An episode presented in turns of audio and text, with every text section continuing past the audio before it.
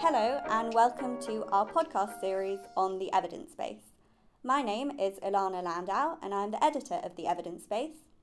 Today, I am very excited to be joined by Alan Lopez from the University of Melbourne, Australia, as we let the evidence speak for itself and peek behind the study paper of one of Alan's most recently published works. Alan is the Laureate Professor of Global Health and Burden of Disease Measurement at the University of Melbourne. Prior to joining the University of Melbourne, Alan spent over 20 years working in various senior roles at the World Health Organization in Geneva, including his acting as Director of the Epidemiology and Burden of Disease Unit and Senior Science Advisor to the Director General. Alan currently leads the Data for Health initiative, aiming to improve health data in developing countries by employing novel research and communication technologies. Alan, thank you very much for joining us today. Pleasure. Excellent. Well, Alan, for our audience, could you please kick off by elaborating a little more on your current position, affiliate institution, and research interests? So, I'm a uh, laureate professor uh, of global health and burden of disease measurement at the University of Melbourne in Australia. Uh, and I'm part of the Melbourne School of Population and Global Health within the University of Melbourne. My research interests have largely been uh, consistent over my entire 40 years of academic life, and that is trying to measure who dies of what, to try to understand reliably the leading causes of death in populations and how they are changing. So that's the, the primary uh, uh, research interest I have. That has led to a number of related interests and related um, research collaborations. Probably the largest of those and well known is the Global Burden of Disease Study with uh, Professor Christopher Murray, now at the Institute for Health Metrics and Evaluation in Washington. Uh, Chris and I started the Global Burden of Disease Study over three decades ago, so it's now well and truly matured, but still ongoing. And then a related interest is trying to help countries to better improve their uh, cause of death data systems so that they can measure more reliably who's dying of what and, and adapt policy accordingly. Brilliant, thank you. So, Alan, you recently published some research concerning global changes in cardiovascular disease related mortality rates. Could you tell us a little bit about what prompted you to conduct this research?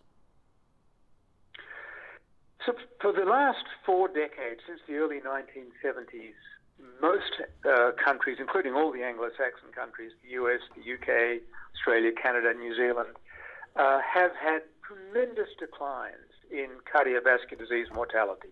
So, death rates from things like heart attacks and strokes have fallen in these countries by 70 or 80 percent.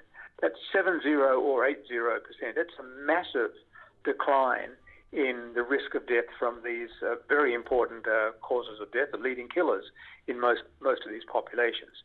Now we've been watching this for many decades, and of course we're trying to attribute this to various things, and um, various studies, including several I've been involved in, have have attributed this to things like uh, reductions in smoking, huge reductions in smoking, because smoking is one of the leading risk factors for major vascular disease, but also better diet, more exercise, better cardiac care, uh, lower blood pressures, better medication, a number of uh, cocktail elements of a cocktail that have addressed this massive mortality from cardiovascular disease that we saw in the 1960s uh, and early 1970s, and which in cases like Australia led to an actual decline in life expectancy for males. So we have seen this um, this epidemic of cardiovascular disease evolve. We've been monitoring it, and it's been progressively declining. Uh, but beginning about seven or eight years ago, around 2010, that decline started to attenuate. And indeed, over the last uh, four or five years, the rate of decline of cardiovascular disease, the long term rate of decline, has slowed considerably. And in countries like Australia and Canada, it is now no longer declining, that death rate. And in countries like the United States, death rates from major vascular disease are in fact increasing. This is a huge change in the long term epidemiology uh, of vascular disease in these countries that requires immediate policy response. The purpose of our paper was to reliably document that in as much detail as we thought would be useful for policy. Absolutely, thank you. So, in terms of reliably documenting those changes in uh, disease associated mortality rates, could you briefly discuss some of the challenges and limitations associated with, with methods for estimating disease associated mortality rates? And could you also briefly discuss the PETO or PETO Lopez method for estimating, in that instance, tobacco related mortality rates from vital statistics? Okay, so uh, there's two components to this that I want to uh, distinguish. One is causes of death, and the other is causes of the causes of death. The, the first part of your question, Ilana, relates to how do you measure the causes of death that we're all familiar with in what's called the International Classification of Diseases. This includes things like stroke or ischemic heart disease, which we know as heart attacks, or chronic obstructive lung disease, which we know uh, widely as chronic bronchitis and emphysema, or suicide or homicide, or various known diseases and injuries that um, are commonplace in life and that uh, have lung cancers among them, cervical cancer, uh, stomach cancer, and so on. So all of these are listed among the 3,000 or more causes of death in the International Classification of Diseases. The problem is that the, for any country, the United Kingdom, Australia, or elsewhere, the statistics on these causes are compiled from the death certificates that doctors in hospitals or GPs sign when one of their patients dies. And doctors in, in hospitals and GPs have not been uh, fully aware or indeed well taught in how to certify correctly the cause of death. So, for example, if someone has a stroke and they go into hospital, they may have certain complications of that stroke and they may eventually develop septicemia and die of septicemia. We are in public health largely uninterested, largely uninterested in septicemia and knowing about it. That's a hospital management issue. What we want to know is what fraction of the population are dying from stroke that caused the fatal sequence in the first place, and what can we do about it?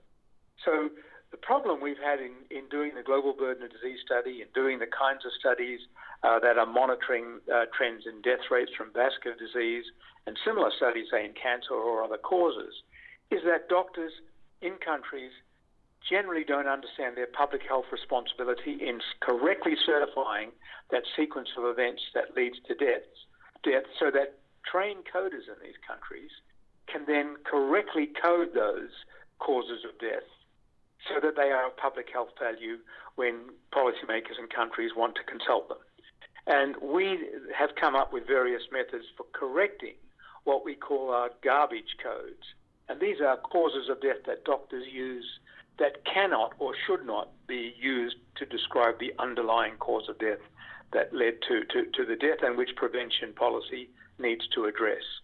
So we've, we've developed a series of methods that we can use to uh, fix these causes of death, but it's a secondary fix. It's an unsatisfactory fix.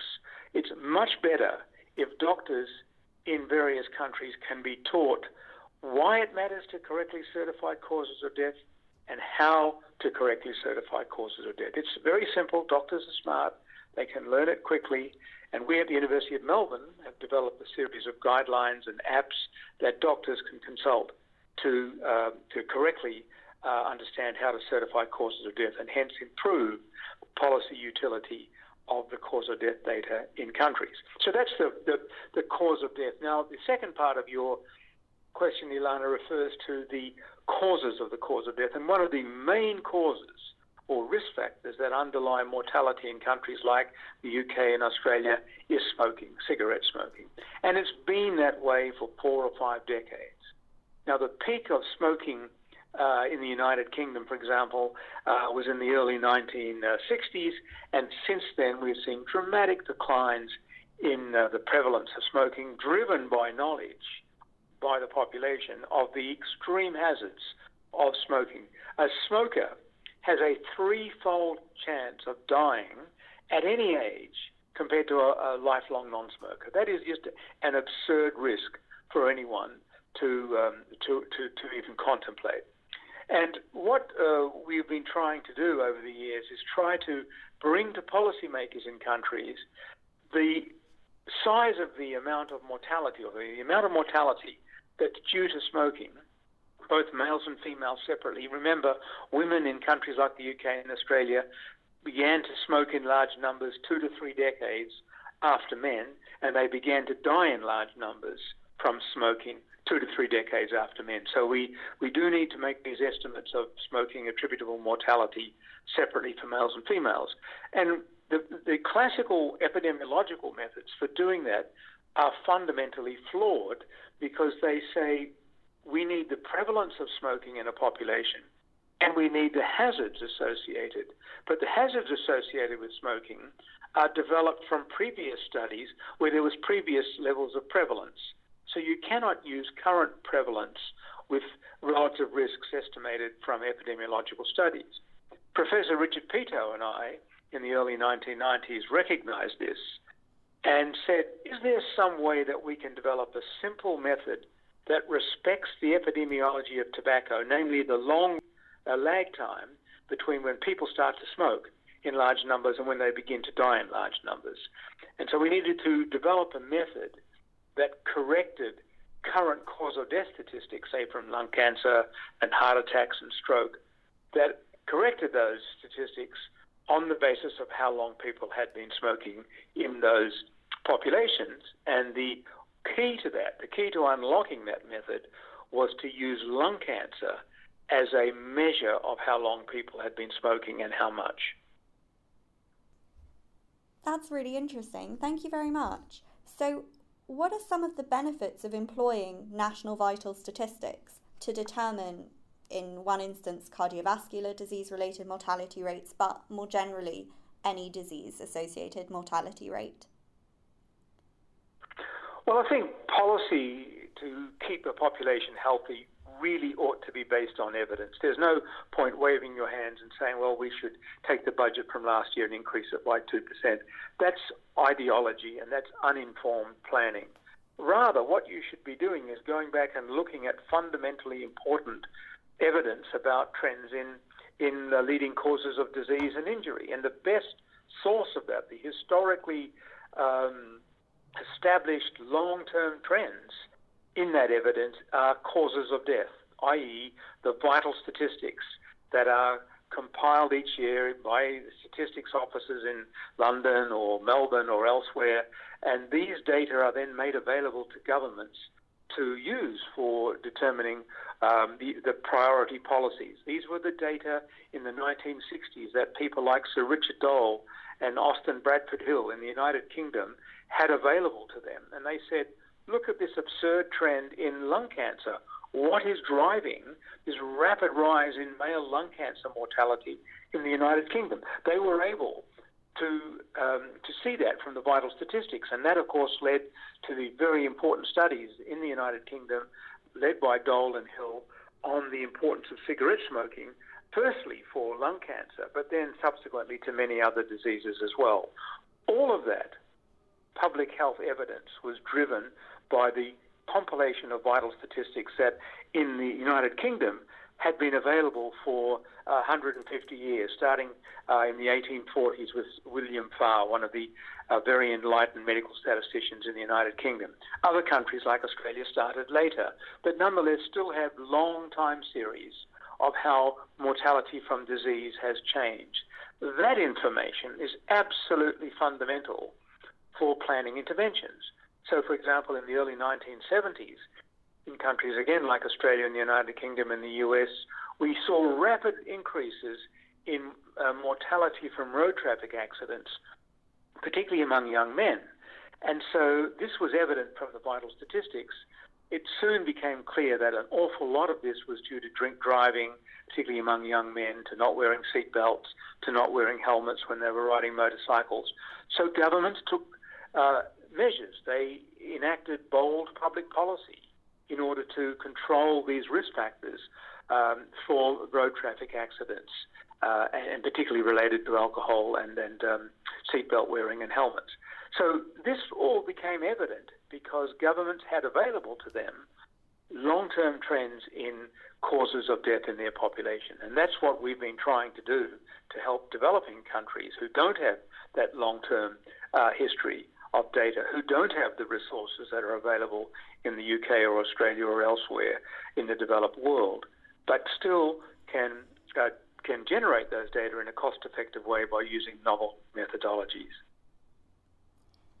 Absolutely. So, following on from that, what do you hope some of the practical implications of your research may be? How do you hope healthcare decision makers and investors will respond? Well, I think the primary thing that we try to focus on are the big causes of causes of death. So, what you, what one needs to really get across to governments is there's no point in spending a lot of effort on something very small, even though there may be a lot of political pressure to do something about drowning or do something about um, dengue. Uh, these are, of course, these are important for people who suffer them, but it's a relatively small fraction of the population who die from these these sorts of conditions. Rather, there's a large fraction of the population that die from ischemic heart disease or stroke or lung cancer or chronic bronchitis or road traffic accidents or suicide, etc. And so, what I'm hoping by the studies that we do in the global burden of disease, but also uh, the kinds of mortality analyses that we've been publishing recently, is to is to draw attention of governments to the fact that there are large causes of death, many of which are largely preventable, and even small changes in large causes of preventable death will result in massive gains in public health in their populations. And that's the message that I'm trying to get across to governments. Sure, thank you. So, in your opinion, having had so much experience with the global burden of disease and studies measuring uh, mortality rates, how may we work towards ensuring cardiovascular disease associated mortality rates continue to decline, especially, as you mentioned earlier, given the already low uh, smoking rates in English speaking countries? Is vaping a concern to this as well? Well, I think firstly uh, we need to recognise that this um, uh, attenuation of the long-term decline is happening at levels that are not as low as we can go. It's happening at death rates that are still twice as high as Japan, for example. So if the Japanese population uh, have achieved death rates uh, that are half as large as the United Kingdom or Australia, Australian and United Kingdom populations ought to be able to achieve further declines. We have not reached the hard rock, as it were, and yet we've seen death rates now trending back upwards. Um, and so we have a challenge. There is still scope for improvement. And what we need to do is revert back to the kinds of, of um, public policy that epidemiology tells us will work. We know we can reduce um, smoking further. It's hard because we've, we've made huge gains from 60 or 70 percent of UK men smoking immediately after World War II. It's now down to about 14 or 15 percent, but it can go lower. And so what we need to do is ensure that we do not give up on the um, the efforts to reduce smoking further. But we also need to address other risk factors in the population. Uh, things like obesity. Uh, we saw in the 1980s and 1990s populations like Australia, United Kingdom, United States become much fatter. People became overweight and then, frankly, obese to the point now where one in three adults in the United Kingdom or Australia or the US are frankly obese, that is, having a body mass index um, that is greater than 30 that incurs significant health risks, particularly for cardiovascular disease, but also for diabetes and some cancers. We need to reverse that. We have no tools, as far as I can see at the moment, that have proven to be effective in reducing obesity levels in population. Whereas we've managed to do that for smoking, we have not done that for um, for obesity. So I think it's addressing some of these new epidemics that have um, descended on us in the last uh, two or three decades. We have not been successful in addressing them.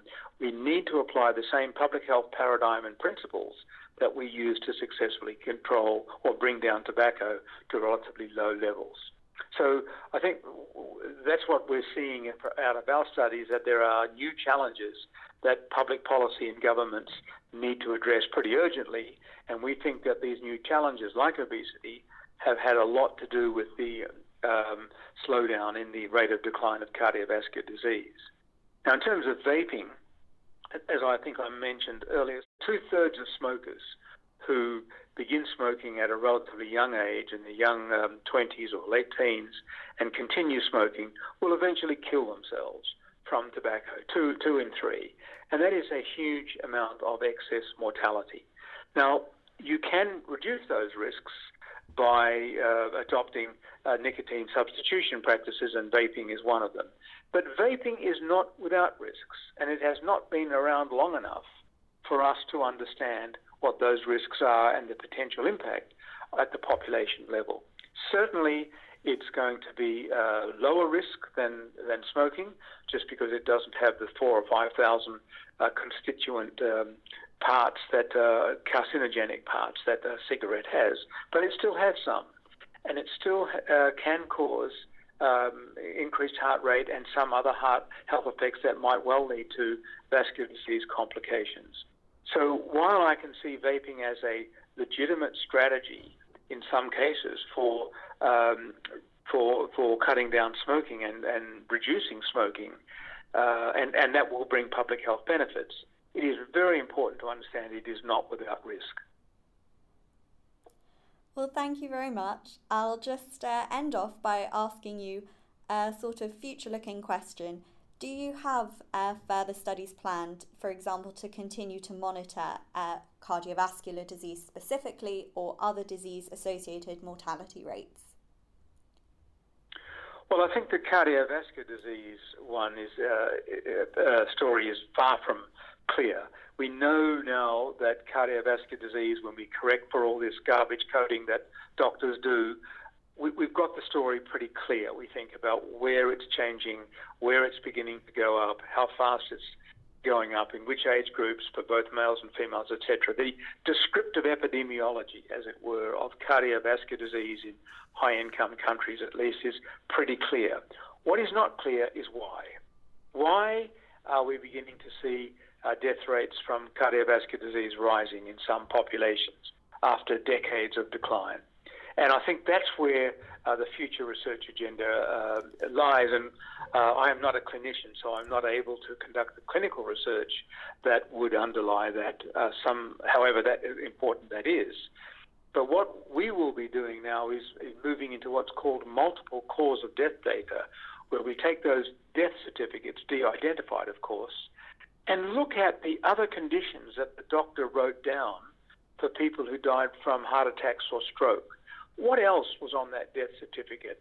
Um, for example, was there hypertension? Was there hypercholesterolemia? Was there um, frank obesity mentioned? What, what else was mentioned?